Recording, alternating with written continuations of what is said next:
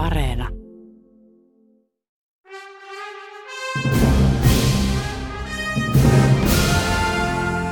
Maailmaan mahtuu paljon hienoja kirjoja ja upeita elokuvia. Mutta monestako hienosta kirjasta on onnistuttu tekemään upea elokuva?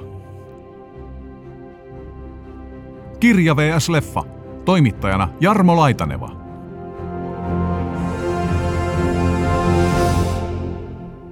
Mun mielestä tämä elokuva on, niinku, se on niinku taideteos.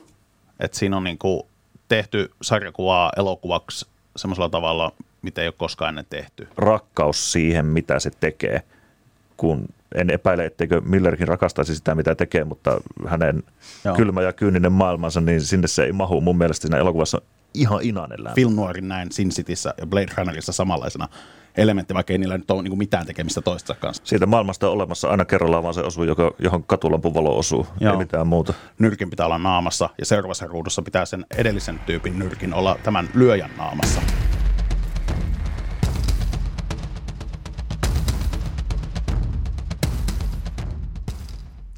Frank Miller on yksi maailman tunnetuimpia ja arvostetuimpia sarjakuvan tekijöitä. Hänen kynästään ovat peräisin esimerkiksi sarjakuvaklassikot Batman Yönritari, Wolverine, 300 ja tietenkin nyt käsittelyyn pääsevä 1990-luvulla ilmestynyt film noir-klassikko Sin City. Korruptoituneessa ja väkivaltaisessa Sin Cityssä viranomaistakin suurempaa valtaa käyttää oman käden oikeus. Vaikka Millerin sarjakuvien tapahtumat ovat rujoja ja karuja, pääosaan kuitenkin nousee Millerin tyylitelty piirrosjälki, joka lähentelee taidetta. Robert Rodriguez otti asiakseen tehdä ensimmäisen ei vain sarjakuvaan perustuvan, vaan valkokankaalle suoraan siirretyn sarjakuvan, ja siinä myös onnistui. Pojaksi Rodriguez valitsi kolme Millerin teosta, Sin City, Kohtalokas tappo ja Keltainen äpärä, ja ohjasi vuonna 2005 elokuvan, jollaista ei oltu ennen nähty. Kanssani Frank Millerin ja Robert Rodriguezin Sin City-teoksista keskustelevat sarjakuvabloggari Eero Laitila ja sarjakuvapiirtäjä Anssi Vieruaho. Tämä on Kirja vs. Leffa, ohjelma tarinoiden, myös niiden synkempien tarinoiden ystäville. Frank Miller, hän on yksi maailman tunnetuimpia ja arvostetuimpia sarjakuvan tekijöitä. Mites Eero Laitila ja Anssi Vieruaho, minkälainen suhde teillä tähän Sin City-teos tai teoksiin kaiken kaikkiaan on? No tota, Sin City, suhde Sin Cityin on varmaan muovautunut aika paljon vuosien saatossa, koska silloin kun niitä nuorena 15-20-vuotiaana ensimmäistä kertaa luki, niin eihän maailmassa ollut mitään siistimpää. Nytkö on? No tässä ehkä tullaan nyt sitten siihen, että myöhemmin on ehkä alkanut tuntua siltä, että tämä on aika lailla substanssista vapaa sarjakuva ja maailma siinä, missä se on moraalistakin vapaa, että, että siinä, ei ole mitään vikaa. Siis mä rakastan sellaista hömppää ja, ja tota, ei, ei tarvitse olla mitään syvempää sanottavaa, mutta voidaan ihan ääneen sanoa se, että Sin Cityllä ei ole ihan kauheasti mitään syvää sanottavaa minun mielestäni. Sin City on oikeastaan niinku just semmoinen, miltä se näyttää sarjakuvana. Se ei välttämättä ole paljon muuta sen päälle. Ja tota, se kyllä kosketti mua niin kuin nuorena miehenä kanssa tosi paljon. Jotenkin, että kun luin sen, niin, niin mä olin niin kuin, että ei helvetti, että miten, niin kuin, miten tämä sarjakuva on näin raju ja niin jotenkin aito. Ja se viiva oli jotenkin, nimenomaan se visuaalisuus teki muuhun tosi syvän vaikutuksen siinä.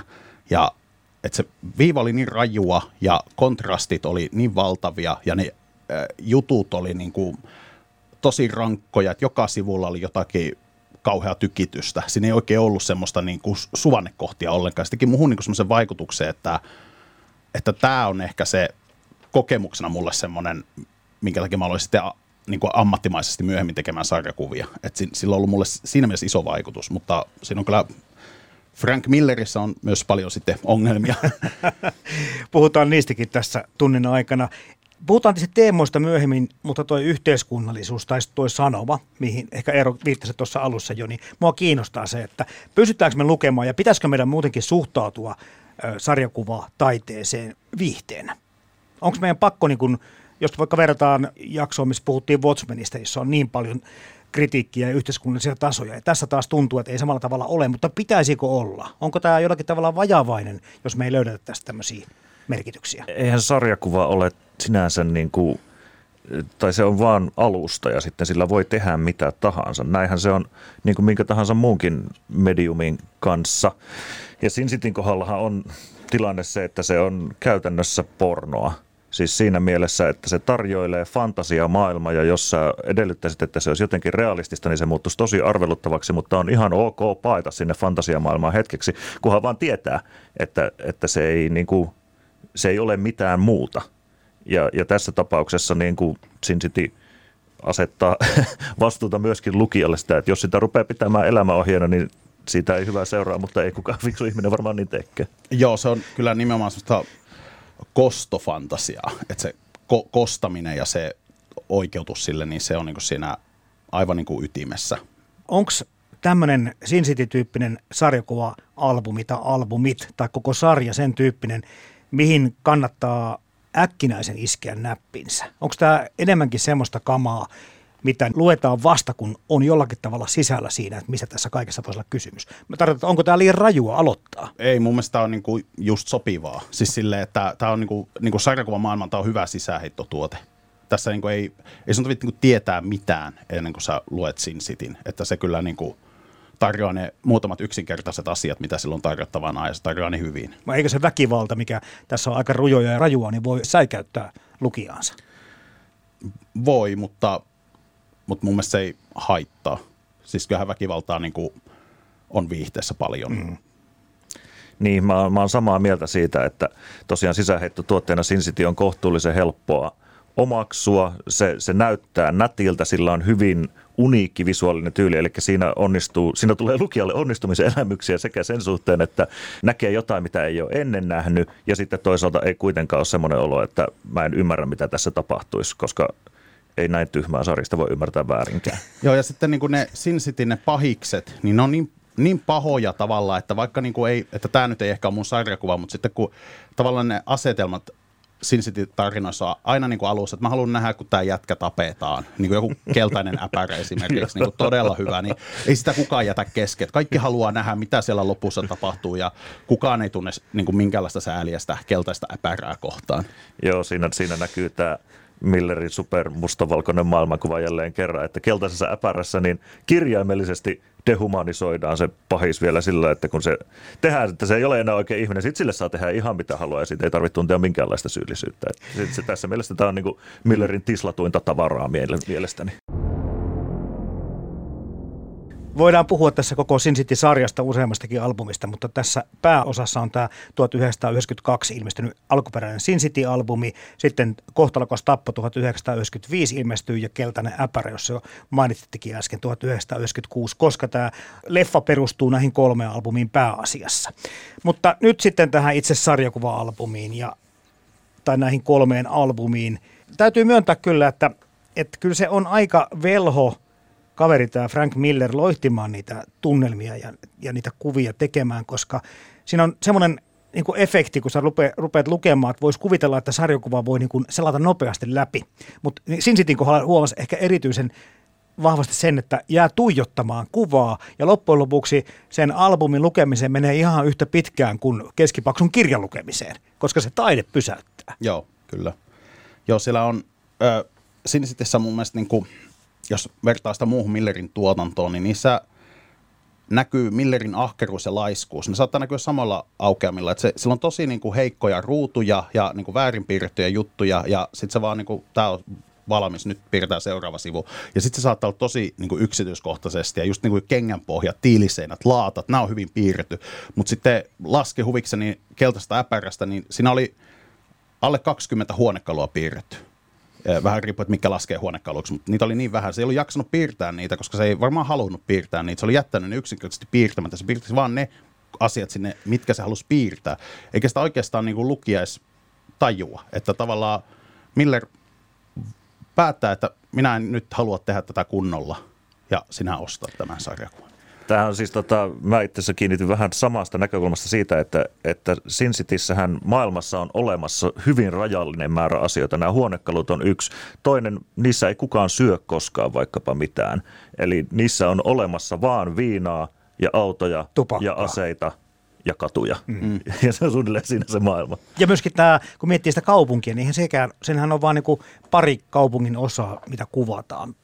Tai Sin City voi olla isokin kaupunki, mutta ne paikat, mitä näytetään, niin se on, niitä, niitä on vaan muutama. Joo, ja mua huvittaa ne arkkitehtuuriset kuvat, kun sä yrität piirtää pilvenpiirtejä, niin ne on vaan niin kuin tosi huonoja. Mutta sitten jos ne olisi jossakin muussa sarjakuvassa, niin mä, mä ajattelin, että mitä tämä on. Mutta sitten kun ne on niin kuin Sin niin musta on järkevää, että ne on tämmöiset, että on piirretty muutama, muutama semmoinen vektorimainen neliö johonkin, ja sitten se on siinä, ja sitten kaikki, ah okei, okay, onpa hieno pilvenpiirtäjä, mutta se ei ole hieno, mutta siitä maailmasta on olemassa aina kerrallaan vaan se osuu, joka, johon katulampun valo osuu, Joo. ei mitään muuta.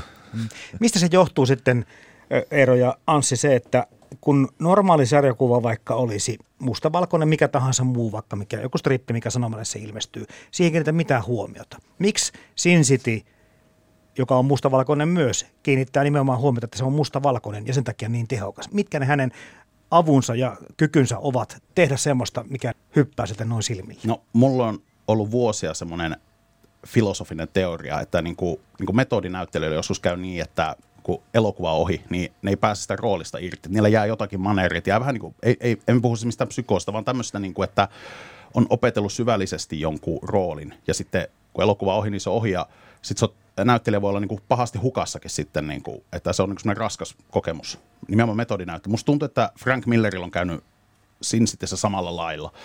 Ja tota, mä uskon, että jollakin tavalla Sin City on Frank Millerille todellinen. Että jos miettii sen muita teoksia, lausuntoja, elämänvaiheita, mokia, niin sieltä jotenkin tämmöinen kova meininki ja semmoinen, että mihinkään ei voi luottaa ja kaikki on paskaa, niin se niin kuin paistaa tosi monesta kohtaa läpi. Ja sitten itse asiassa nyt ennen, kun tulin tänne, niin katsoin sitten tämän Sin City-elokuva uudestaan vuosien jälkeen. Mä katsoin myös ne extrat. Niin siellä Frank Miller sanoi, että hän asuu Sin Cityssä. Niin mä mietin, että tämä mun teoria saattaa olla totta. Ja tämä tietenkin tarkoittaa myös sitä, että jos Frank Miller oikeasti elää Sin Cityssä ja se maailmankuva on tämä, niin kyllä se näkyy myös siinä sarjakuvassa, että miksi se vetoaa sitten ihmisiin, koska se on niin huolella mietitty. Mutta eikö tätä samaa maailmankuvaa myöskin hänen tekemässä Batman ole, ja hän viljelee tätä samantyyppistä maailmaa, joka ei ole kyllä ihan, ihan yhtä absurdi eikä yhtä groteski. No siis tämähän tässä on, että Sin City on se hänen niin kuin se kohta, missä hän ei tarvinnut enää miellyttää mitään isoa DC-taloa tai Marvel-taloa siellä taustalla, vaan sai viedä sen nihilismisen niin kuin äärimmilleen sekä sitten sen tyylinsä äärimmilleen, että enää ei tarvinnut harmaan sävyjä kirjaimellisesti sisällyttää mihinkään, ja hmm. Sin Cityssähän se mustavalkoisuus korostuu mun mielestä nimenomaan sen niin kuin negatiivisen tilan kautta, että, että siinä niin kuin – ne pienet valkoiset läikät on se, mikä siinä niin kuin kiinnittää huomioon toisin kuin normaalisti mustavalkoisessa. Ne on Joo. ne pienet mustat alueet, joihin mm. kiinnittää huomioon. Semmoisen yksityiskohan kanssa huomasin, että Sin City tarina alkaa tavallaan sydämestä. On se sydämenmuotoinen sänky. Tämä elokuva ensimmäisessä kohtauksessa, sarjakuva alkaa myös tavallaan siitä. Mutta sitten tämä viimeinen Sin City takaisin helvetistä, on se seiska numero, niin siinä viimeisessä ruudussa on semmoinen pieni sydän siellä lopussa, jossa lukee loppu. Niin, niin ja siis se on niin kuin, että Frank Miller mun niin kuin avaa ja sulkee sydämensä ja siinä välissä on Sin City. No nyt on. Mm, kyllä. Toinen asia näiden niin kuin hienojen taiteellisten kuvien ja tämän vahvan kontrastin lisäksi on semmoinen, että nämä ruudut elää yllättävällä tavalla. Että se kun katsoo taas, mä vertaan niin kuin ihan mihin tahansa toiminnallisiin sarjakuviin, niin siinä on niin kuin kuva ja sä ymmärrätte seuraava kuva siinä välissä on kenties tapahtunut jotakin, sitten on taas yksi kuva ja taas on jotakin, voit kuvitella sen loppuväliin, mutta sitten Millerin kyky, että se jotenkin täyttää sen omaa mielikuvitusta eri tavalla kuin monet muut sarjakuvat. Se voi olla totta, kyllä, ja Frank Millerillähän on niin kuin, hänhän on ollut käsikirjoittamassa Robocop 2, ja niin kuin, että sillä on ollut aina se toinen jalka vähän siellä leffahommissa. On ohjannut sitten myöhemmin elokuvia, että voi olla, että siellä tulee jotakin, mutta mä en ehkä muuten allekirjoita niin ja siis ehkä tuossa myös näkyy se, että kun nämä on suurelta osin ö, vähän lyhyempiä tarinoita ja sitten tosiaan tältä substanssiltaan kevyehköjä, niin, niin silloin se, mihin on keskitytty, on sitten nimenomaan tämä tarinan kuljetus, rytmitys, estetiikka, kaikki se, mikä siitä sitten tekee sellaisen, että se näyttää elokuvan kuvakäsikirjoitukselta aina silloin tällöin. Ja se tuntuu, kohta puhutaan leffasta, että Rodriguez olisi käyttänyt tätä sarjakuva-albumia nimenomaan kuvakäsikirjoituksena. Ne Joo. on niin samannäköisiä ne ruudut. Kyllä.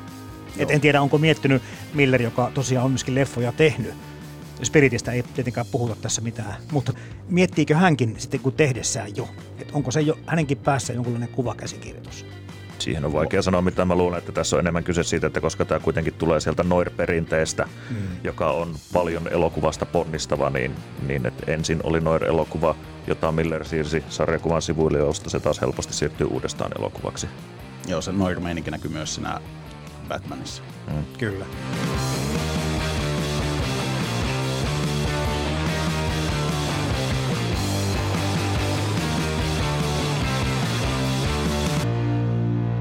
No mitä sanotte Millerin henkilöhahmoista? Tässä nyt sitten naiset taitaa olla strippareita ja huoria ja miehet sitten rosvoja tai poliiseja ja, ja tämmöistä niin oikeudenmukaisuutta. Siitä ei voi sitten mm. välttämättä viran puolesta kenetäkään niin vaatia, vaan tässä tapahtuu kaikenlaista. Oikeastaan aika hyviä ihmisiä aika vähän kuvataan. Joo, Joo se on hyvin kapea se Millerin hahmo kavalkaadi ollut kaikessa. Ja tuossa no, no naisroolituksessa oli vielä, vielä yksi hahmo, eli tämmöinen viaton uhri.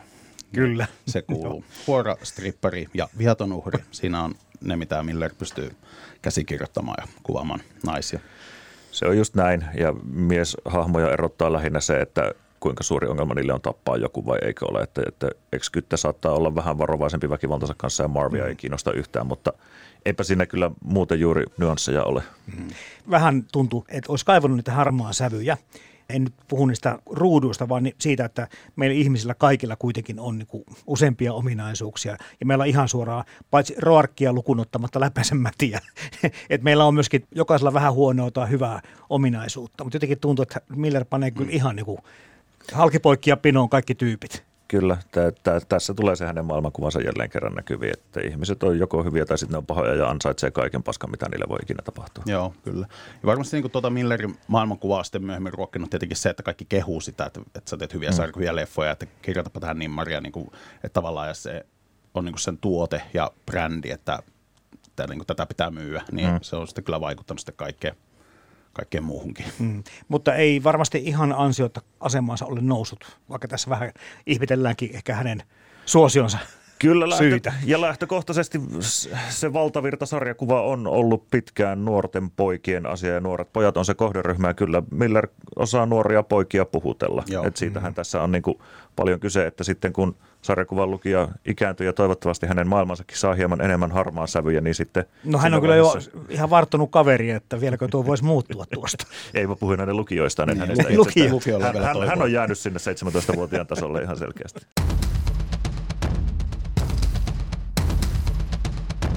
No tässä kun puhutaan Sin Citystä, tästä ensimmäistä albumista, Kohtalkos tappu ja Keltainen äpärä. Näitä luin tietysti peräkkäin tässä järjestyksessä vielä, kun ne ilmestyi. Huomasin, että ihan alussa vaati taas ikään kuin siihen sisälle maailmaan pääsemisen. Ja, ja sitten kun se eteni, Kohtalkos tappu helpompi lukea ja sitten taas Keltainen äpärä meni vieläkin sujuvammin. Ja, ja, ja nimenomaan tuo, mitä Anssi sanoi tuossa äsken, että odotin milloin se saa kostonsa. Oli se niin järkyttävä tyyppi ja hyvin se, niin kuin se myi sen tarinan meikäläisille, mutta miten näitä kolme vaikka albumia, jos verrataan, niin onko näissä teidän mielestä mitään isompia eroja? No siinä ensimmäisessä varmaan näkyy se, että se on syntynyt vähän sitä mukaan, kun sitä on tehty. Eli, eli tota, Millerillähän oli alun perin tästä ensimmäisestä tarkoitus tehdä vain semmoinen 40 sivun lyhäri, mutta sitten sitä alkoi vaan tulla sitä juttua sieltä ja, ja siinä niin kuin näkyy musta se, että – että se testaa sitä, että mitä kaikkea tämä Marv voi nyt tehdä tässä. Ja, ja se määrittelee paljon niitä raameja, missä sitten myöhemmin pelataan. Et, et, ja nämä myöhemmät tarinat on musta ehkä strukturoidumpia ja, ja siinä mielessä ehkä just silleen niin kuin helpompia seurata, mutta se ensimmäinen on, koska se on vähän sellaista abstraktia. Maalailua, niin, se on niin, niin, niin sen mukana voi olla hauskempi kyyti siinä mielessä.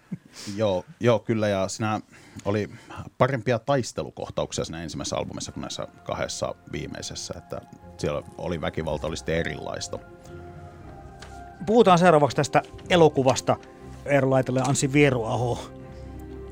2005 Robert Rodriguez tämän leffan ohjasi ja tuossa kiinnitti huomiota semmoinen asia, että Quentin Tarantino on sitä yhden kohtauksen kuvannut, mutta minkä takia Frank Miller mainitaan ohjaajana myös tässä?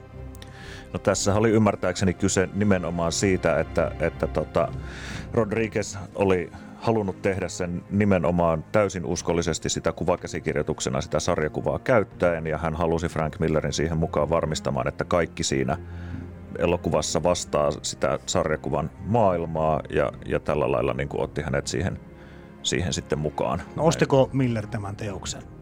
Kyllä, siis tämähän on tehty tämä ensimmäinen, tämä avausjakso tässä elokuvassa, tämä lyhäri, jossa, jossa tota, tämä palkkamurhaaja tapaa tämän nuoren naisen siellä katolla, niin sen Rodriguez teki ilman Milleriä näyttääkseen hänelle, että tämä on mahdollista.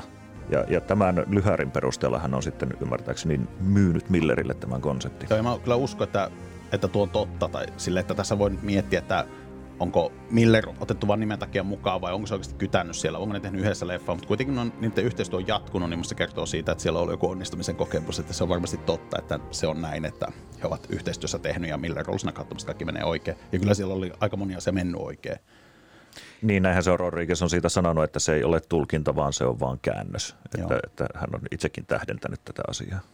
Jos toi sarjakuvakin herättää jollakin tavalla kunnioitusta tällä hienoudellaan tai tämmöisellä erikoisuudellaan, mutta elokuvasta on pakko sanoa sitten se, että vastaavaa leffaa en ole koskaan katsonut, en ole nähnyt. Tietenkin kakkososa on tullut siitä ja ehkä tulee sarjaa tulevaisuudessakin, mutta on, onko tämmöistä tällä tavalla tehtyjä elokuvia, onko aikaisempia? No mulla tulee ehkä mieleen tohtori Kaligarin kabinetti, koska siinä oli näitä abstrakteja taustoja, eli siis teknisesti ne on että se, se mulla tulee niinku vastaavana mieleen, vaikka se on ihan erilainen leffa ja siinä on niinku todella pitkä aika näiden elokuvien välillä, mutta niinku, mun mielestä ne taustat yhdistää tohtori Kaligarin kabinetin ja Sin City. Niin, ja, ja sitten toki myöhemmin, myöhemmin on tullut hyvinkin yleiseksi tämä elokuvan tekeminen lähes täysin green screenia vasten, mutta aikanaan Rodriguez oli silloin ihan – etulinjassa, että muutamia, muutamia elokuvia oli, joita työstettiin samaan aikaan, että ei voi sanoa, että hän on keksinyt mitään, mutta toisaalta tämä oli hänen oma studionsa, hänen kotitaloa vastapäätä, jossa tästä on 90 prosenttia kuvattu, että tota, tällä lailla Rodriguez on aina ollut hyvin itsenäinen auteortyyppinen elokuvan tekijä, joka, joka tota, haluaa hoitaa kaiken itse ja tekee sen yleensä vielä aika halvalla. Joo, ja tota, green screen tekniikollahan yleensä pyritään siihen, että siellä se tausta näytetään sillä lailla, että katsoja siihen huomiota, että se tavallaan sulautuu sinne, että luodaan joku studiotila realistiseksi, mutta Sin Cityssä ei ole niin, vaan siis se, ne kaupungit on piirrettyjä. Ne, jokainen näkee, että ne on 3D-malleja. Sitten siellä on just näitä katukuvia, kuvia, mitä on, niin sitä näkee, että nämä on niinku piirretty kynällä nämä.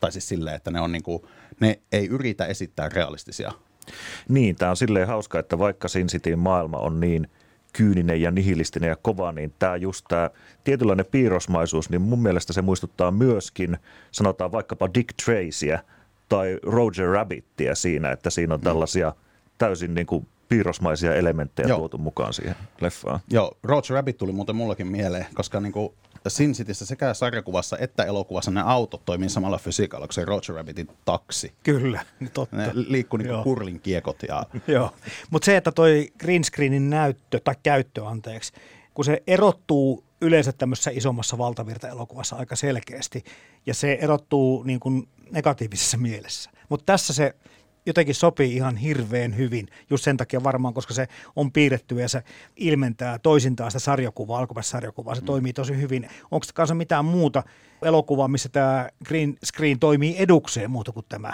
Sin City-leffa?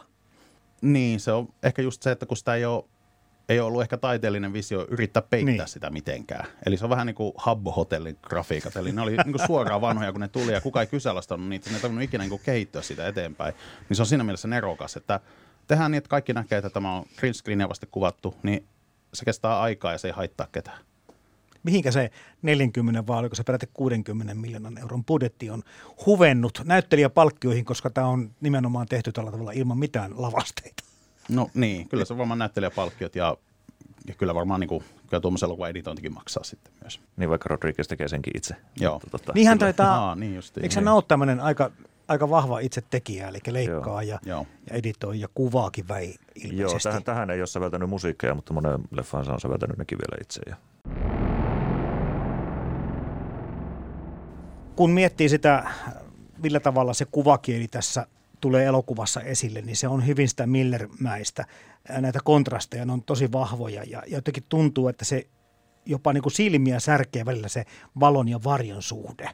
Et valaistuksellakin, miten, eh, vai liittyykö se nimenomaan tähän green screenin käyttöön ja näihin piirrettyihin taustoihin mm. ja muihin, mutta se valaistus jollakin tavalla, se on aivan, aivan mahtavan näköistä, miten se on hoidettu. Joo, kyllä, ja mä tykkäsin siitä, mä itse teen jonkun verran green screen hommia, ja tota, olin erottavina niin siinä, että muutamat kohtaukset, missä tällä Marvilla oli verta naamassa, niin ne on kuvattu väreinä, mutta se Marvi on vaan niin kuin meikattu mustavalkoiseksi ja sitten silloin sitä punaista verta naamassa, että on niin kuin tavallaan huijattu katsoja myös tuolla lailla joissakin kohtauksissa. Nyt sä sanoitkin tuossa hei jo ansiton värinkäytön. Se näkyy jossakin tehosteessa silmät on sinisiä tai vihreitä ja sitä näkyy sitä tietysti keltaisen äpärän keltaisuus ja, ja näitä verijuttuja ja muita. Jonkin verran enemmän on väriä käytetty leffassa, ei paljon, mutta vähän tehostana enemmän kuin sarjakuvassa. Onnistuuko? Minun mielestäni onnistuu. Lisää siihen ehkä jonkin verran sellaisia helppoja yksityiskohtia, joihin tarttua näin niin kuin katsojana ja asioita, joita jää mieleen, niin musta aivan, aivan tota, tyylikäs veto ja ehkä tullut sitä kautta, että näissä alun sarjakuvissahan ei ole mitään väritehosteita, että se tulee sitten vasta, tuleeko peräti sen keltaisen äpärän myötä, että se on ensimmäinen näitä väriefektejä. Sitten myöhemmissä osissa tässä Hellänbäkissä sitä väritehostetta on taas jo sitten huomattavasti enemmän, eli Miller itsekin tuntuu keksineen se vähän, vähän niin kuin myöhemmässä vaiheessa ja voi olla, että sitten sitä mukaan se on siihen leffaankin päässyt enemmän kuin mitä näihin alkuperäisiin sarjakuviin. Joo, kyllä, ja se käyttää just niitä vähän niin kuin ehkä eri tarkoituksiin, niitä värejä sitten, että joskus sen pitää niin kuin kiinnittää huomioon johonkin, ja sitten siinä Hell Backissä siinähän on tavallaan semmoinen kohtaus, että siinä on hahmo huumeiden alaisena, joten se näkee kaiken väreissä, mikä on mm. silleen hauska. Mutta se on uskomaton tehokeino se, että tuossa kerrotkin Eero siitä, että kuinka jos ruutu maalataan mustaksi, niin se pieni valkoinen kohta siinä tuntuu jotenkin räikeältä ja hyppii silmille, mutta tämmöinenkin kohta, missä oli niin kuin mustavalkoista kuvaa ja, ja silmälasien tai aurinkolasien linssit oli vedetty mm. pelkästään valkeiksi. Että miten voimakas efekti se voi olla. Sillä ei ole tehty mitään. Joka kerran, kun semmoinen kohtaus tuli, niitä oli muutama siinä elokuvassa, mm. niin se hyppää sille silmille tosi voimakkaasti. Joo, se tavallaan just se, että sillä on sellainen asia, minkä pitäisi olla varjossa, mutta sitten niin. se on niin kuin todella valkoinen, jotenkin aivan niin kuin luonnottoman valkoinen. Ja sitten sama näissä väreissä, niin koska niihin kiinnittää huomiota, niin se myös korostaa sitä mustavalkoisuutta vielä niin kuin enemmän. Mitäs mieltä olette kertojan äänestä? Monta kertaa, no yleensä ottaen, niin kuin, jos puhutaan taas valtavirta elokuvista, niin kertoja ääni ei ole se kaikkein suosituin tai yleisöstä paras ratkaisu. Joskus menee vähän selittelyn puolelle, mutta tässä itse kyllä pidin siitä tyylistä, millä tavalla nämä esittävät päähenkilöt aina sitä tarinaa veivät eteenpäin. No se on varmaan taas sen Noir-perinteen mukaista. Siellähän on tämä mm. yksityisetsivä manailee narästystä ja rahojen puutetta ja, ja sitten kohtalokas daami astuu toimistoon, niin, niin mä luulisin, että se tulee aivan aivan suoraan sieltä. Mun mielestä se on ehkä vähän, vähän väsynyttä, varsinkin koska se antaa Millerille entistä enemmän luvan keskittyä vain sen yhden päähenkilön ajatuksiin. Se tarkoittaa sitä, että, että sekä ne kaikki naiset, jotka eivät koskaan ole näitä hahmoja, jotka ovat äänessä esimerkiksi, niin ne on aina vaan siinä niin kuin heijastamassa sen miehen jotain tunnetilaa tai, tai matkaa. Ja sama koskee sitten kaikkia niitä rosvoja tai poliiseja, joita se päämies sitten rusikoi siinä matkalla. Eli se mun mielestä myöskin antaa Millerille jälleen yhden keinon ö, epäinhimillistä kaikkea muuta paitsi sitä yhden henkilön sisäistä maailmaa. Joo, kyllä Sin Citystä ei tajuaisi mitään ilman sitä monologia, mikä juoksee siinä sarjakuvan läpi ja leffassa sitten on kertoja äänenä ja se on Millerillä ollut kyllä muissakin sarjakuvissa sitten tämä, tämä sama juonen kuljetusmekanismi ehkä, ehkä lisäksi, mutta se myös luo sitten syvyyttä niihin hahmoihin ja tavallaan niin kuin siihen, koska se tarina on niin yksinkertainen putkijuoksu, niin se luo semmoista erilaista syvyyttä sitten siihen, että se on ihan mun mielestä ihan avainasemassa Sin Cityssä.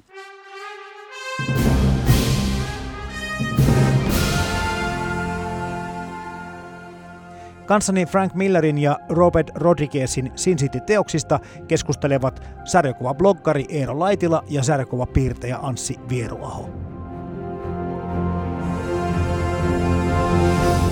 Kiinnitin huomiota tämän sarjakuvan näihin taistelukohtauksiin ja sitten mitä oli myös siirretty elokuvaan. Eli tässä oli käytetty tekniikkana tämmöistä ääriliikkeisiin, enkä nyt puhu elokapinasta, vaan ö, fyysisistä ääriliikkeistä. Eli isku kuvataan perillä monesti. ja sitten seuraavassa ruudussa se isku on tullut takaisin. Niitä väliliikkeitä tästä taistelusta ei näytä, koska sarjakuvassa voi olla tosi hankalaa, jos aletaan lyöntiä kuvaamaan silleen puolesta välistä. Saattaa näyttää tanssilta tai oudolta asennolta, vaan pitää olla aina se nyrkki, pitää olla aina siellä naamassa. Ja tämä on ollut semmoinen niin kuin Marvelin oppi, että Stanley on kirjoittanut Steve Buscema'n kanssa John Buscema'n kanssa kirjan, kirjan siis tästä, ja siinä oli niin kuin, että tämä on huono liike, tämä on huono liike, tämä on paras liike, ja se on niin kuin ollut supersankarisarjakuvassa perintönä niin kuin pitkään, että nyrkin pitää olla naamassa, ja seuraavassa ruudussa pitää sen edellisen tyypin nyrkin olla tämän lyöjän naamassa. Ja sitä oli käytetty Sin paljon, vaikka tämä ei mikään supersankarisarjakuva olekaan, mutta se perintö näkyy siellä tekniikassa, ja tämä näkyy myös elokuvassa.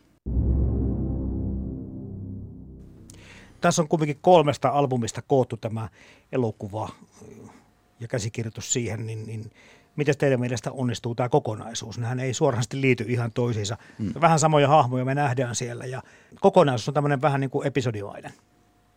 Joo, tuo oli äh, jänne juttu, koska mä sillä aloin nyt katsomaan niin tätä leffaa ja sarjakuvaa niin pirun raamattua ja yritin etsiä virheitä sieltä ja, ja mä aloin katsomaan, että täällä on kyllä nyt ihan niin kuin, että freimit on silleen piirretty, varsinkin siinä alussa, missä Marva sukeltaa sinne veteen ja menee sinne putkeen, että se takki heiluu samalla lailla kuin kohtauksissa. Tekstit on lähes samat, mitä se kertoja kertoo, mitä on sarjakuvassa. Ja se piti linjansa koko sarjakuvaa ja sitten että tässä nyt on joku kuitenkin, mikä erottaa nämä toisistaan. Ja sitten mä ajattelin, että niin, että tässä elokuvassa kerrotaan kolme tarinaa, mutta nämä on kuitenkin niin kuin kirjoja. Tässä on kolme kirjaa, jotka periaatteessa niin kuin ehkä vastaa jollakin tavalla yhtä elokuvaa, mutta tavallaan se elokuva muutti ne teokset novelleiksi, mikä oli tosi outoa. Mutta siinä, siinä ei niin kuin mikään muutu, paitsi formaatti ja tarinoiden laajuus, vaikka mikään ei muutu. Et se siinä muuttuu kuin isommat asiat, vaikka mikään ei muutu. joo, joo.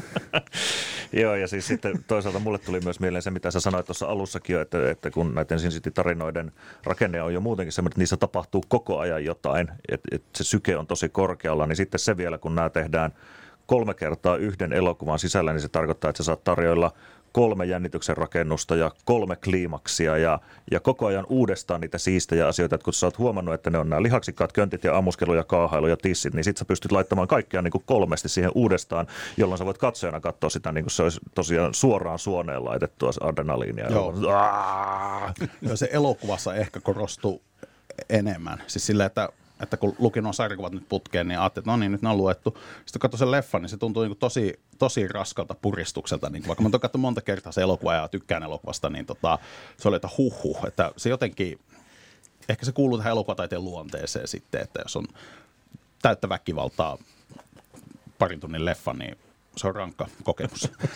puhutaan, puhutaan Eero ja Ansi muutaman, ker- muutaman sanan myöskin näyttelijöistä. Tässä on kuitenkin Rodriguez kiinnittänyt aika, aika hyvän castingin tähän porukkaan. Ja, ja tota, ehkä erikoismaininta pitää antaa siitä, että hän ei napannut sinne mitään tämmöisiä nuoria nousevia, nousevia tähtiä kovinkaan. No ehkä sinne tyttöosastolle kyllä, mutta, mutta kun miettii näitä Bruce Willisia ja, ja Mickey Rourkea ja, ja sitten täällä on tosiaan Powers Boothia ja Rutger Haueria ja, ja tällaista. No Toro tietenkin ehkä ei ihan mene samaan porukkaan, mutta kuitenkin aikamoinen äijäkööri.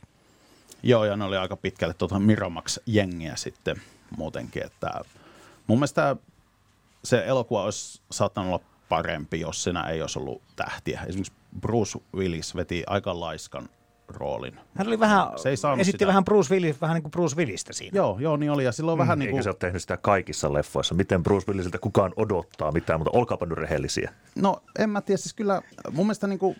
Hän on pitää... parhaimmillaan hyvä. joo, siis se, jos Bruce Willisillä on sellainen ohjaaja, joka saa sitä paljon irti, niin se pystyy niin kuin hienoihin suorituksiin, mutta nyt jotenkin ehkä se jäi, jäi niin kuin laiskaksi se Willisin rooli. Se tuntuu, mulla tuli jotenkin tämä Die Hard Moskovan keikka mieleen, että se, se oli yhtä laiska, laiska elokuva. Onko se Die Hard Vitoinen vai mikä, niin se, siinä oli jotenkin saman tason niin kuin väsymystä näkyy siinä roolissa, mm. vaikka siitä on saanut kyllä paljon enemmän irti. No munkin mielestä hän selviää niin kuin ihan ok, vetää semmoisen niin perusroolin, mitä, mitä hän paljon tekeekin. Mutta sitten totta kai tässä Marvin roolissa Mickey Rourke pitää nostaa, koska hänen presensinsä tässä elokuvassa on jotain ihan, ihan huippua verrattuna oikeastaan kehenkään muuhun näyttelijään. tämä on siltä Mickey Rourken toiselta tulemiselta, missä oli The Wrestler ja tämä tuli lyhyen ajan sisään ja, ja yhtäkkiä kaikki, kaikkien Homeboy huulilla. oli myöskin hyvä leffa siinä välissä, joo. Joo, niin tota, se, se kyllä niin kuin, hänestä saatiin irti yhtäkkiä se semmoinen hyvin elämän koettelema hahmo ja, ja sillä lailla tota, osuu roolitus kohdalleen. Vaikka henkilökohtaisesti mun täytyy myöntää, että mun ehdoton suosikkini tässä on kuitenkin se Benicio del Toro ja sen, se minimalistinen mumina, joka on aivan supernautinnollista katseltavaa. Että, että mä, mä itse pidän hänen lippuaan korkealla kyllä tässä. Benicio del Toro tämän Chuck Raffertin, eli Jackie Boy poliisin roolin vetää se. Ei hirveän pitkä, mutta erittäin tehokas myöskin. Kyllä hän, hän onnistuu loistavasti Joo. myöskin tässä.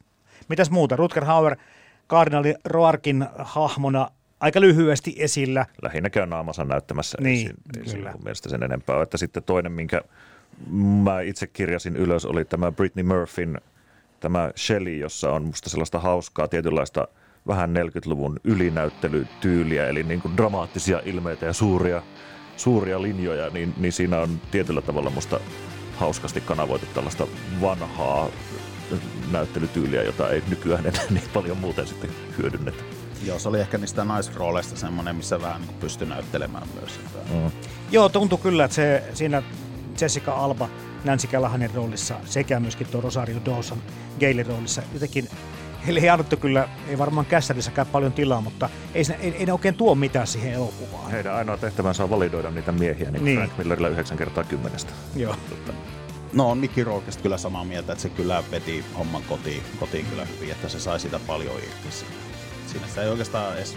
Tai mä en ajatellut sitä niin oikeastaan Mickey Rourkena, mä ajattelin sitä oikeastaan Marvina, että niin kuin mä, se jotenkin niin kuin pystyi siihen, mutta Bruce Willis taas, niin kuin, no ehkä se voi johtua siitä, että se naama on niin kulunut, että se on niin kuin iso tähti, niin se ehkä rikko niin kuin jollakin tavalla sitä niin kuin neljättä seinää. Ja ehkä niin, se minkä itse haluan ehkä vielä nostaa sieltä on se Elijah Wood, mikä on tota, hauska, hauska siinä mielessä, että sitten hän on ehkä tullutkin vähän se muoti, että tällaiset nuorison suuren yleisön suosikit rupeaa tekemään vähän radikaalimpia rooleja, kuten vaikka Robert Pattinson on tehnyt tai Daniel Radcliffe on tehnyt, mutta Elijah Wood kyllä mielestäni oli etulinjassa tässä, että suoraan Frodo Reppulista ihmissyöjäksi. Joo, ja silloin kun tuo Sin City tuli, niin kiinnitti siihen itse huomiota. Onpa erikoista, että Elijah Wood on lähtenyt niin tämmöiseen rooliin, tämmöiseen leffaan. Ja siis en, en nyt tarkoita sitä hahmon vastamielisyyttä, vaan siis sitä, että se ei sanonut sanaakaan. Että iso tähti tulee elokuvaan eikä sano sanaakaan leffa aikana. Joo. Sekin on jo tavallaan niin jonkinlainen riski. Ja, että niin kuin,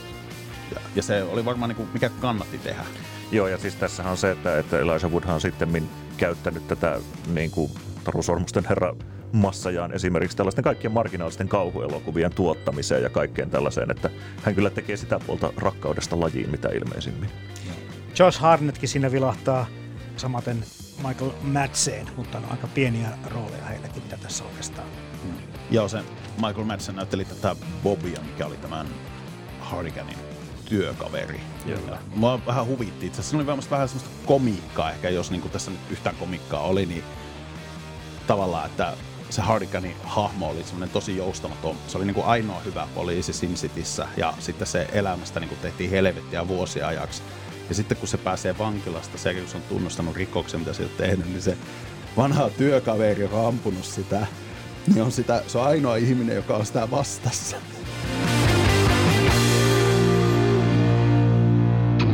Alussa puhuttiin siitä, että mikä on maailmankuva Millerillä ja varmasti tässä Rodrikellakin, joka toistaa Millerin sarjakuvaa hienosti valkokankaalle, niin näitä teemoja kun miettii, en mä nyt ihan hirveän syvällistä yhteiskuntakritiikkiä tästä ottanut, tai löytänyt, mutta, mutta ehkä tässä jotakin on luettavissa, jos oikein tarkkaan. Eikä ole. jos oikein se, tarkkaan se, luetaan. Se, se mä löysin yhden asian sieltä. Noniin. Siis se vanha kaupunki, niin sehän on paskapaikka. Eihän kukaan niin kuin, haluaisi asua siellä vanhassa, mutta se on kuitenkin niin kuin Sin Cityssä niin kuin semmoinen puolusta, se on niin kuin tappamisen ja kuolemisen arvoinen paikka, että siellä niin kuin prostituodut pyörittää niin kuin sitä koko kaupunkia ja ainoa sääntö, että poliisia ei saa tappaa, tai jos tapetaan, niin vie ne muualle sitten. Ja, niin kuin, ja turistit ryöstetään kaikki. Niin, se on ihan niin kuin mm. semmoinen, semmoinen joku niin kuin, yhdenlainen dystopia, mutta se on silti puolustamisen arvoinen. Joo, kyllä. Entäs tämmöinen valta korruptoi, koska tässä sitten kardinaalit ja papit ja poliisit on, on kaikki niin kuin sillä lain väärällä puolella, niin vähän ehkä tällä tavalla voisi ajatella. Että Korruptoiko sinä... valta, koska kaikki ne, joilla ei ole valtaa, on ihan yhtä läpimätiä. Eihän sillä ole kukaan hyvä. Jos, no, jos kuka, sillä... tahansa, jos kuka tahansa sieltä katuojasta nousisi valtaan, niin se olisi ihan samanlainen, mutta ei se muuttuisi huonommaksi. No ja joo, se, tässä on... yrittää ainakin nämä ilotuliot tytöt, jotkut taas stripparit pitää tämmöistä moraalia yllä, kuten Marvkin tässä. Jo, joo, kyllä. Ja sitten, no tässä Keltaisessa äpärässä oli myös se hyvä, että niinku, siinä on niinku viaton tyttö, jota piti suojella. Ja sitten kun tämä Hardigan oli vankilassa, niin se mietti, että mitä se nyt tekee ja näin. Ja sitten kun se pääsee sieltä vankilasta vuosien jälkeen, niin tästä tytöstä on tullut strippari sitten. Kyllä. Että tässäkin on niinku semmoinen, niinku, että, että kaikki on paskaa. Ja sitten viimeisessä Sin City-sarjakuvassa se loppuu siihen, että päähenkilöt lähtee pois Sin Citystä. Että se on, niinku, se on myös mun mielestä semmoinen, se on niinku, että sä et voi voittaa tätä kaupunkia – pitää lähteä pois. Niin, ja sitten toisaalta se, että, että Marviltahan kysytään, toi Nancy kysyy, että, että aiotko itse lähteä täältä, ja Marv vastaa, että en helvetissä, että minä viihdyn täällä. että, että sitten on myöskin niitä, jotka eivät haluakaan sieltä mihinkään. Niin. Mutta tämä on yksi tärkeä kysymys, hei, Eero Laitila, Anssi Vieroaho, siitä, että kun se on niin toivoton paikka – pelastusta ei ole eikä paremmasta niin kuin mitään tietoa. Että mikä saa heidät olemaan ja asumaan. No nyt sä kerroitkin tuossa jo Anssi, että joku jättää sitten karistaa pölyt jalostaa lopuksi pois, mutta tässä pitkään niin kuin ne pyörii siinä paikassa, joka on täysin, mm. täysin läpimätä, eikä mitään toivoa ole. Sin City ei kestä kauhean läheistä tarkastelua tällaista asian suhteen. Myöskin jos rupeaa laskemaan sitä, että miten tämä aikajana tässä menee, että tämä jäbä kuoli ja se on täällä taas ja, ja tällaisia. Niin tota, Mutta sitä se, tekee sarjakuvissa paljon moni muukin Joo, ja joo näin, on, näin on, mutta että tota, Sin Cityssä ei tosiaan, jos sitä rupeaa järjellä ajattelemaan, niin se, se hajoaa käsiin heti, että sinne, sinne kannattaa heittäytyä hetkeksi ja sitten tulla pois, kun ei enää viihdy. Joo, ja siis kyllähän niin kuin amerikkalaisessa populaarikulttuurissa on aina tuo niin kuin puolustaminen ja että kauhuleffossa aina, että mennään perhe muuttakin talo asuu, kaikki on käynyt päin helvettiin, mutta siellä asutaan silti. Se ei lähetä pois ja se on niin kuin, en mä tiedä, siinä ehkä on tämmöinen, niin kuin, että jos olet amerikkalainen, niin sä ymmärrät sitä ehkä paremmin, että tätä niin kuin puolustetaan. Kirja vs. Leffa. Toimittajana Jarmo Laitaneva. Nämä on hirveän samanlaisia, se on tullut monta kertaa sanottuakin jo, mutta onko tässä mitään, mitään eroja teidän mielestä? Millerin ja Rodriguezin välillä, teosten välillä? No kyllä mun mielestä Rodriguez jättää jonkin verran kuitenkin oman, oman jälkensä tähän ja se ehkä sitten näkyy, jos on katsonut niitä hänen muita elokuviaan, koska Rodriguez on semmoinen, se on leffojen rakastaja. Hmm. Sille ei ole niin väliä, että onko nyt hyvä vai huono elokuva, kuhan se on siisti. Ja vähän niin kuin Tarantino, kaverinsa. Vähän, vähän, vähän tietyllä hmm. tavalla, mutta vielä ehkä enemmän silleen niin kuin hyvin ruohonjuuritasolta sitä asiaa tarkastellen just tässä, että tykkää siitä, että saa tehdä kaiken itse ja, ja tekee vähän silleen kengän budjetilla ja ei yritäkään minkäänlaista niin kuin massojen miellyttämistä ja, ja, ja se niin kuin, tietyllä tavalla musta siihen tulee vähän lämpöä. Hmm. Sitten ihan sitä kautta, että siitä tulee läpi se Rodriguezin rakkaus siihen, mitä se tekee, kun en epäile, etteikö Millerkin rakastaisi sitä, mitä tekee, mutta hänen Joo. kylmä ja kyyninen maailmansa, niin sinne se ei mahu. Mun mielestä siinä elokuvassa ihan inainen lämpöä. Mutta se lämmin kohtaus mun mielestä, mikä taas löytyy albumista, ei ollut siinä elokuvissa, koska mä odotin, milloin Marv menee kohtaamaan äitinsä ja siinä selviää, että hän asuu periaatteessa ainakin kirjoilla vielä kotona vanhan äitinsä kanssa. Musta se toi siihen semmoista kivaa lämpöä tähän Millerin teokseen, mutta se oli sitten, ei sitä ollut siinä elokuvassa. Joo, ei ollut. Ja sitten mua huvitti se Marvin talo, kun se näytti aika isolta se Marvin talo. Se näytti. Se, siellä oli Joo. valtavia ikkunoita siellä Kyllä. huoneessa ja ja tota, siellä oli huonekalujakin siellä Marvin huoneessa, oli sänky ja lentokone siellä katossa. Mulla jäi sellainen kuva, että oliko se joku krusifiksikin saattoi olla, en ole ihan varma, mutta niin kuin, tavallaan, että se, siinä jäi paljon niin kuin miettimään, että, että me tietää Marvin tarina siitä, kun se tavallaan rakastui.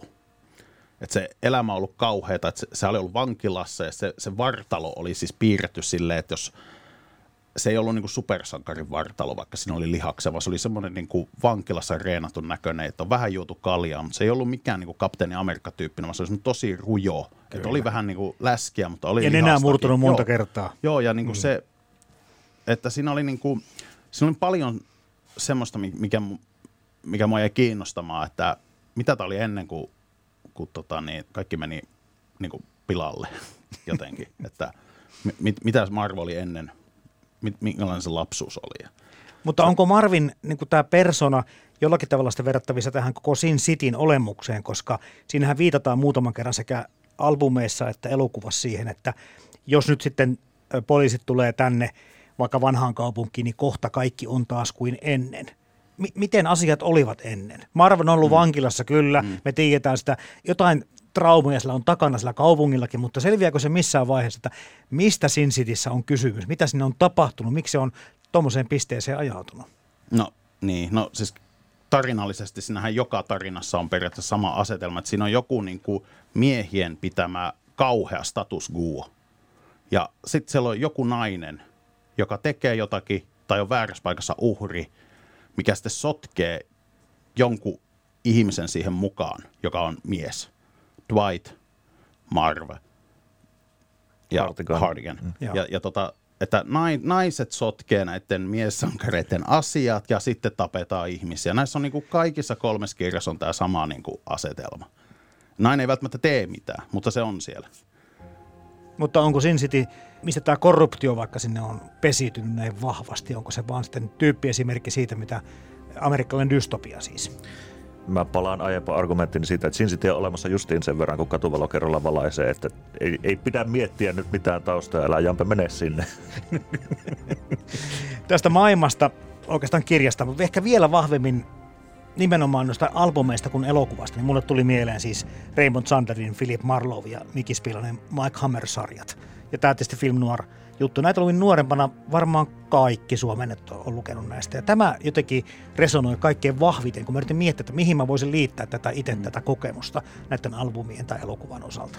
Niin, no se on film noir genreä. Se on ehkä vähän samalla tavalla kuin Blade Runner jotenkin. Että niin kuin sekin on film noir, mutta ei se ole niin kuin se niin kuin sillä lailla... Niin kuin ei sitä, se ole puhdasta. Se ei ole vanhaa niin. Hollywoodia, mutta se on niin kuin modattua eri tarkoitukseen tarkoitettua film. Että sen on niin kuin katkennut se perinne ja sitten se on aloitettu uudestaan se tavalla, että se on, että se, sen mä näen, tai sen film noirin näin Sin Cityssä ja Blade Runnerissa samanlaisena elementti, vaikka ei niillä nyt ole niin mitään tekemistä toistensa kanssa. Mutta... Niin, mä ymmärrän mitä sä tarkoitat ja ehkä jotenkin se, että, että en mä tiedä onko Miller itse ehkä ajatellut sillä lailla, että tässä modernisoidaan nyt tätä vanhaa kertomusta sillä, että tehdään tästä ihan superbrutaalia ja, ja tosi kova ja armoton, mutta mun mielestä se on kaikki oikeastaan silleen niin kuin aika, aika pinnallista, että nehän on hyvin tällaisia prinssi pelastaa neidon hädässä Joo. juttuja, että, että niin kuin vaikka sanotaan, että tämä kaupunki on moraaliton ja mätä, niin ihan täysin kirkasotsaisiahan ne on ne sankarit Joo, kuitenkin. Niillä on yksi asia, mitä ne haluaa, tekee ihan mitä vaan, että ne saa sen niin, tavoitteen. Niin, että nämä on, nämä on hyvin perinteisiä satuformaatteja myöskin, mitä tässä kerrotaan. Ja satuformaattiin menee varmaan myöskin sit se, että kun tässähän ei oikein miehet meinaa kovin helpolla kuolla. Ne saattaa saada kymmenen laukausta keskivartaloon ja hypätä mm. tuota viidennestä kuudennesta kerroksesta alas ja, ja jäädä auton alle ei välttämättä kuolla, tai oikeastaan ei kuolla, sanotaanko näin, muuta kuin ampumalla itse itseään päähän. Niin tämä supersankarimaisuus tai kuolemattomuus, niin tämäkin on sitten jotain, joka tulee sieltä vähän niin kuin jostain perinteestä Joo. punkea tämmöiseen realistisen tuntuseen. Välillä musta tuntuu, että niin ne olisi lasten kirjoittamia, kun se tuntuu, että sitten tämä menisi tänne ja sitten sit siihen ei teho ja sitten tämä räjähtäisi. niin joo, ja sitten mun mielestä niin kuin typeri haamo näissä kaikissa kirjoissa oli se Miho, tämä rullaluisteleva samurai. Joka on metri 20 senttinen muuten tuossa albumissa, mutta tota, ihan aikuisen naisen kokoinen tässä. Joo, se koko hahmo ihan niin kuin taikurihatusta vedetty sinne. Mutta kiinnitin huomiota hänen, hän oli semmoinen ninja, tuota samurai-tyyppinen naishenkilö, että heittotähdet oli natsitähdin muotoisia. Joo. Onko Milleri omaa huumoria taas? Vai? Varmaan, joo. Niin, en tiedä. Yritin, yritin vähän googlaillakin tuota aihetta ja siis jonkin verran tällaisia svastikamallisia surikeneja ilmeisesti joskus on käytetty, mutta ei ole mikään iso juttu käsittääkseni. Aika taidokkaasti toi Miller, mutta myöskin ihan hyvin Rodriguez tekee saman tempun, että miten se tämmöiset irvokkaat vartalot ja, ja kuvakulmat, mm. niin miten hän sitten kuvaa näitä hahmoja, joka tietenkin vähän jopa alleviivaa sit sitä, että tässä täytyy olla perversistä kysymys. Mutta on se taidokasta. Joo, hän ei ole mitenkään hienovarainen, että aika ei, paljon myöskin ei. nämä tota, tota, mafiapomot tai mm, niin kuin korruptoituneet pormestarit, niin on tällaisia syyliä kasvoissa ja valtavia läskejä tai jotain. Ja, ja siis tosiaan hän, hän ei epäröi näitä pahoja ihmisiä dehumanisoida aika huolella koko Joo. ajan. Joo, kyllä se on hyvä noissa ja sitten, mutta just ehkä se Millerin laiskus, mistä aikaisemmin puhuin, niin mua huvitti se Nansin hahmo siinä, kun se oli pikkutyttö, kun se oli niinku, sen pää oli niinku aikuisen naisen pää, mutta se oli niinku kutistettu silleen, että se oli niinku semmoinen skaalattu pienemmäksi aikuinen nainen. Sillä oli niinku semmoiset aikuisen naisen, tai siis semmoiset niinku, no semmoiset aikuisen naisen huulet, kun Miller piirtää, niin se pikkutytö oli semmoiset niinku oikein paksut, pehmeät huulet ja, ja niinku jotenkin huvitti se, että tai noita näkee itse asiassa tosi paljon, että on piirretty niin kuin lapsia, niin kuin aikuiset piirretään, mutta pienempinä, että se on. Hän siinä valmisteli lukijaa sitä, että mitä, mitä näistä on tulossa. Joo, Miller ei osannut piirtää lapsia eikä mitenkään peitellyt sitä se johtaa myös siihen, että sitten se on niin kuin jotenkin tosi oudon kiusallisesti seksuaalisoitu lapsihahmo, mikä on aika, aika, aika fucked up näin niin kuin suoraan kyllä, sanottuna, kyllä. että tota, en, en päästäisi Milleriä ihan kauhean puhtaalla papereilla tästä Joo, hommasta ei, läpi. ei, kyllä se oli tosi vaivannuttava se Nancy lapsihahmo. Hmm. Näistä motivaatiosta on pakko kysyä semmoinenkin asia, että sinä tietysti ymmärrän mä sen, että nuorilla miehillä voi tulla kaikenlaisia päähänpinttymiä pikkusen päissään tai poltellessa tai sen jälkeen, mutta sitten kun miettii, että mitä nämä tyypit tekee, ja tämä Marv, joka tästä herää tästä Goldin vierestä ja Goldia on kuollut ja hän päättää sen kostaa, niin mulle jäi kyllä vähän kanssa hämäräksi että, että mikä tämän kostoretken niin kuin vihoviimeinen motivaatio oli, koska tilanne on sillä siinä, mikä on. Kaikki ovat jo jollakin tavalla tuota korruptoituneita tai, tai syrjittyjä tai väärässä tai rikollisia tai menettäneet mahdollisuutensa elämässä, niin miksi just tätä asiaa pitää ruveta selvittelemään? Mun se on ihan ilmiselvä. Se Joo. on e- ensimmäinen, joka osoittaa hänelle minkäänlaista hellyttä ja kohtaa hänet ihmisenä koskaan. Joo, se, se sano. ymmärrettävä. Joo, se lukikin siinä. ja tota, siis, niin, se oli niinku, Marve ei odottanut elämältään mitään. Että hän oli semmoinen niinku, tavallaan kävelevä kuollut, joka odotti vaan niinku kuolemaa. Ja sitten sille osoitettiin lempeyttä ja hän rakastui, sai syyn elää. Ja tavallaan sitä, tämän Goldin sisko ja nämä vähän niin kuin hyväksikäytti Marvia sitten, ja Marve ehkä antoi hyväksikäyttää itseään, että hän auttaa kostamaan tavallaan näitä. Niin, ja en mä tiedä, saako Marve mm. edes syytä elää, vai saako hän vihdoin syyn niin, kuolla. Niin, et, niin, se oli niin, niin että, niin. Joo, että se oli niin, kuin niin valmis kuolemaan sen tarina alusta läpi, että tämä on mun mielestä niin kuin – hyvin selvä juttu. Vaikka Marville myöskin selvisi se, että, että Goldi oli tarkoituksella tämmöisen korston pokannut, että joku puolusta sitä. Eli hän kyllä niin kuin tiesi sen, että ei tässä Joo. Goldin puolelta mitään rakkausjuttuja niin, se oli niin kuin, ollut, se, vaan hyväksikäyttöä. Niin, niin, ja se oli ihan ok, niin. koska se Marvin tilanne oli niin huono, että tuokin oli niin kuin paljon. No ootteko kattonut tämän kakkososan, eli Sin City A Dame to Kill For, ilmestyi vuonna 2014? ensimmäistä kertaa nyt tätä, tätä ohjelmaa varten tuli katsottua, että vaikka aikanaan odotin sitä kuin kuuta nousevaa, niin sitten se kummasti jäi, kun vastaanotto oli vähän sellainen viileähkö sille jatko Sinä uskot siis kritiikkeihin, etkä lähtenyt sitten itse tarkistamaan silloin aikanaan sitä? Mä oon vähän tällainen, että aikani on kallista ja, ja tota, en sitä halua aina, aina kaikkea haskata. Joo. Joo, mä kävin sen teatterissa katsomassa ja tota, se oli kyllä, jäi semmoiseksi kädenlämpöiseksi kokemukseksi silloin. Mm. Taisi Rodriguez laittaa siihen vähän enemmän rahaa kuin tähän ykkösosaansa, mutta eihän tämä menestynyt eikä tuottanut sitten edes omiaan pois. Ja, mutta kun itsekin sen katsoin, niin tuli vähän semmoinen olo, että, että siinä yritetään sitä ensimmäisen Sinsitin ihmettä toistaa. Se sai hyvin katsojia ja, ja, ja kriitikat oli suopeita ja rahat tuli takaisin kaksinkertaisesti suurin piirtein ja muuta. Että vaikea löytää tähän mitään semmoista, koska se elokuva ei tunnu mitään uutta tähän.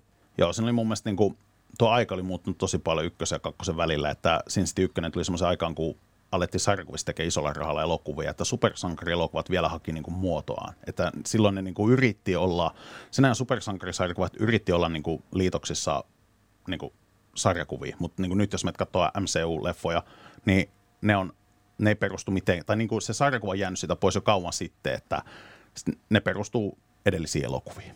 Ja, mm. ja niin kuin, että se, se on niin kuin irtaantunut täysin sarjakuvamaailmasta, mutta silloin kun Sin City 1 tuli, niin niin aikoina tuli myös tämä Watchmen ja sitten oli nämä ensimmäiset Spider-Manit Sp- ja Sp- Ne oli vähän semmoiset, että siinä haettiin nyt tämän tyyppistä niin kuin elokuva, niin kuin elokuvatuotteita, tai niitä alkoi tulla silloin.